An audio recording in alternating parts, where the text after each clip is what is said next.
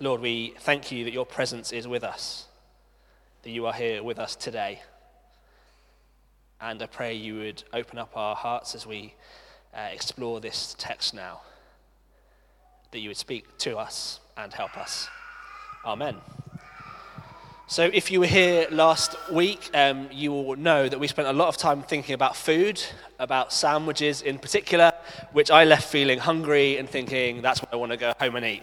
Um, and uh, we're thinking about food again, so that's great, isn't it? Um, and uh, I've discovered in this church, and I think I've said this before, that whenever you talk about the four o'clock, you talk about food and how exciting it is you're going to have food. So, just to remind you again, from the 5th, we're going to meet at four and there's going to be food. Um, so, this should kind of help us to uh, get into that uh, zone and to think about food. Um, and like um, scripture generally, um, the amazing thing that God does is God speaks to us. God speaks to us and He opens it up and He speaks to us, and we learn things about us and we learn things about Him. And it's amazing, isn't it, that you can read one thing one week and then the next week you can learn something else. And um, I hope that uh, today we can um, discover something afresh of what God wants to say to us.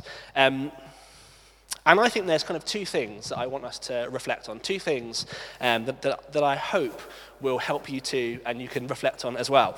And the uh, first is uh, in verse 34, we see that um, Christ has compassion for the crowd. He sees the crowd and he sees that they're lost. He sees that they're, um, they're, they're, they are like sheep without a shepherd, they are lost. And in the church, we talk a lot about sh- uh, shepherds and sheep, uh, there's mugs, shirts, all that kind of stuff. I'm not going to go into any of that. Um, but it's clear that Christ sees the lostness. He sees the crowd and he feels that they are lost, that they, are, that they don't have anyone to lead them. And perhaps he sees not only their physical hunger, but their spiritual hunger also. He sees more than just what they need to eat, but what they need, what they need within them. I don't know about you, but that feels awfully like our world. You know, it's lost. I'm lost at times. We we uh, all get lost at times. Our friends are lost. Those that we love can be lost. And we can feel utterly lost and overwhelmed by the world. And the world's hungry as well. The world's physically hungry and spiritually hungry. And Christ's response to that is time and presence, not gifts, Him being there. Him being there is his response. It's not just about the fact that he feeds the crowd, which is brilliant and that's great. Um, it's not just about the miracle, it's about the fact that he's there. He could have done that from anywhere, he could have sent the bread from far. He's God. But he chooses to be there, he chooses to be present. It's about relationship, it's about being present. I think sometimes in the church, and I've been part of this before, and there's nothing wrong with it, I think, uh, that we can chase after the supernatural all the time. And that's fine, but I think sometimes it negates relationship. It negates being with each other. It negates being in each other's lives. It negates having God in our life because we chase after a product or a thing or a feeling. When actually, what we see here is Christ being present, being there, and being around.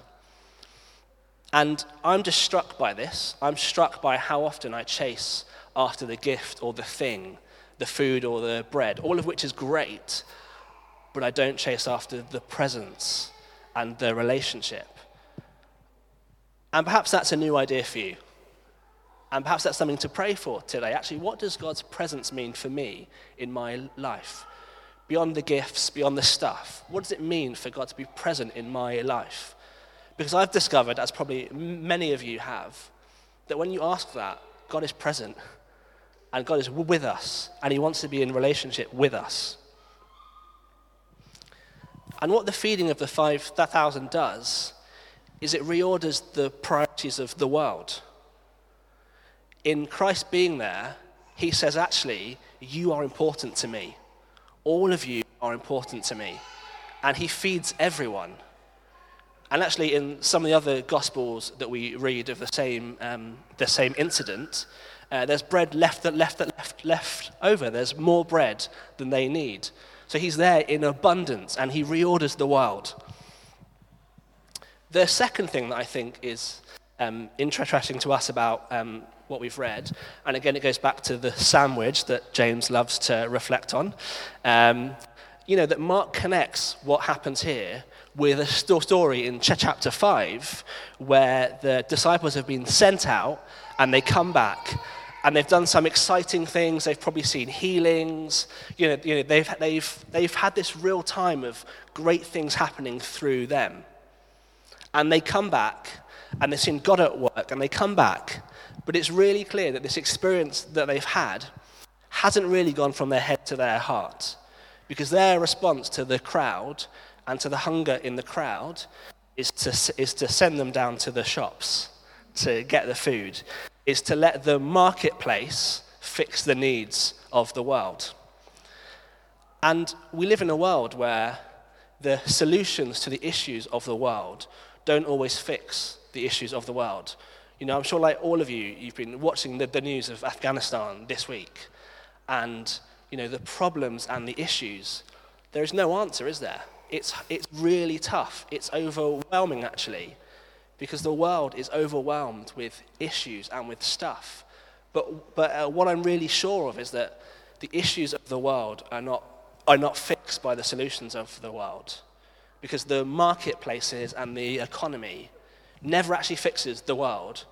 Actually, it, it um, crushes the poor and it crushes the weak.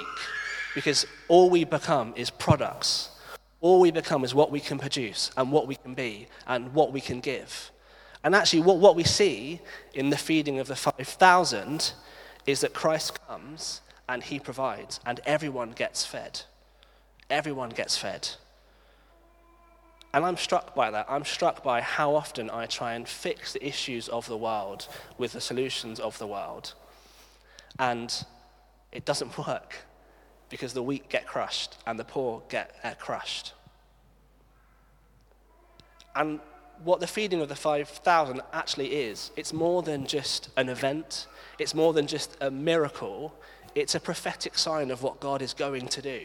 And we've talked quite a lot in the time that we've been looking at the Gospel of Mark about, you know, about, about the kingdom of God. But again, it's a prophetic act, it's a prophetic sign of the kingdom, a place where everyone gets fed um, a place where we don't have to fend for ourselves because we can rely on each other. You know, Jesus doesn't send us to the shops to get our food here because he knows that some can't afford the bread. And if he'd sent them all away to the shops, some would have got the bread, but some wouldn't have got the bread. And we live in a world now where some get the bread, lots of bread, and others don't get the bread at all. And Christ wants to change that, and the kingdom will change that. And I know that doesn't offer easy answers now. It doesn't offer kind of a kind of solution now. But we know that when the kingdom comes, when the kingdom of God comes, it will reorder the world and everyone will get the bread. Everyone will get to play. Everyone will get to eat. And we live in a world now where that's not the case. And so in a bit, we're going to come and we're going to receive bread. And that's great. Um, and as we do that, I want you to hold in your hearts those who don't get the bread those who don't get to play, those who can't afford the bread, those who don't have access to the, to the bread, those who wish they could have the bread but can't. We're going to hold them in our hearts and let's pray for our response to, to, to, to, to, to, to them, our response to the world, our response to the injustice in the world. Because we know that God wants to intervene. We know that God wants to, to change the world, and we're part of that. So as we take the bread, let's pray that we would trust in, in him and not the world. That, that we would trust in him and not the marketplace. But that we would trust in the presence of God in our lives. That we would invite him in to be, to be with us and to change us. Let's pray. Lord, we thank you that you want to be present in our lives. And we are so aware of the times where we don't feel that, where we don't make it easy, where we don't sense you in our lives. And so I pray, Lord, that we would sense you uh, this morning, um, wanting to speak to, to us, wanting to bring your bread of life into our hearts. Lord, we pray for our world and um, we at times despair. We despair of the hunger and we despair of the um, isolation that many go through. And we ask for your kingdom to come and we ask for your will to be done. Would you work in us and through us, Lord? Amen.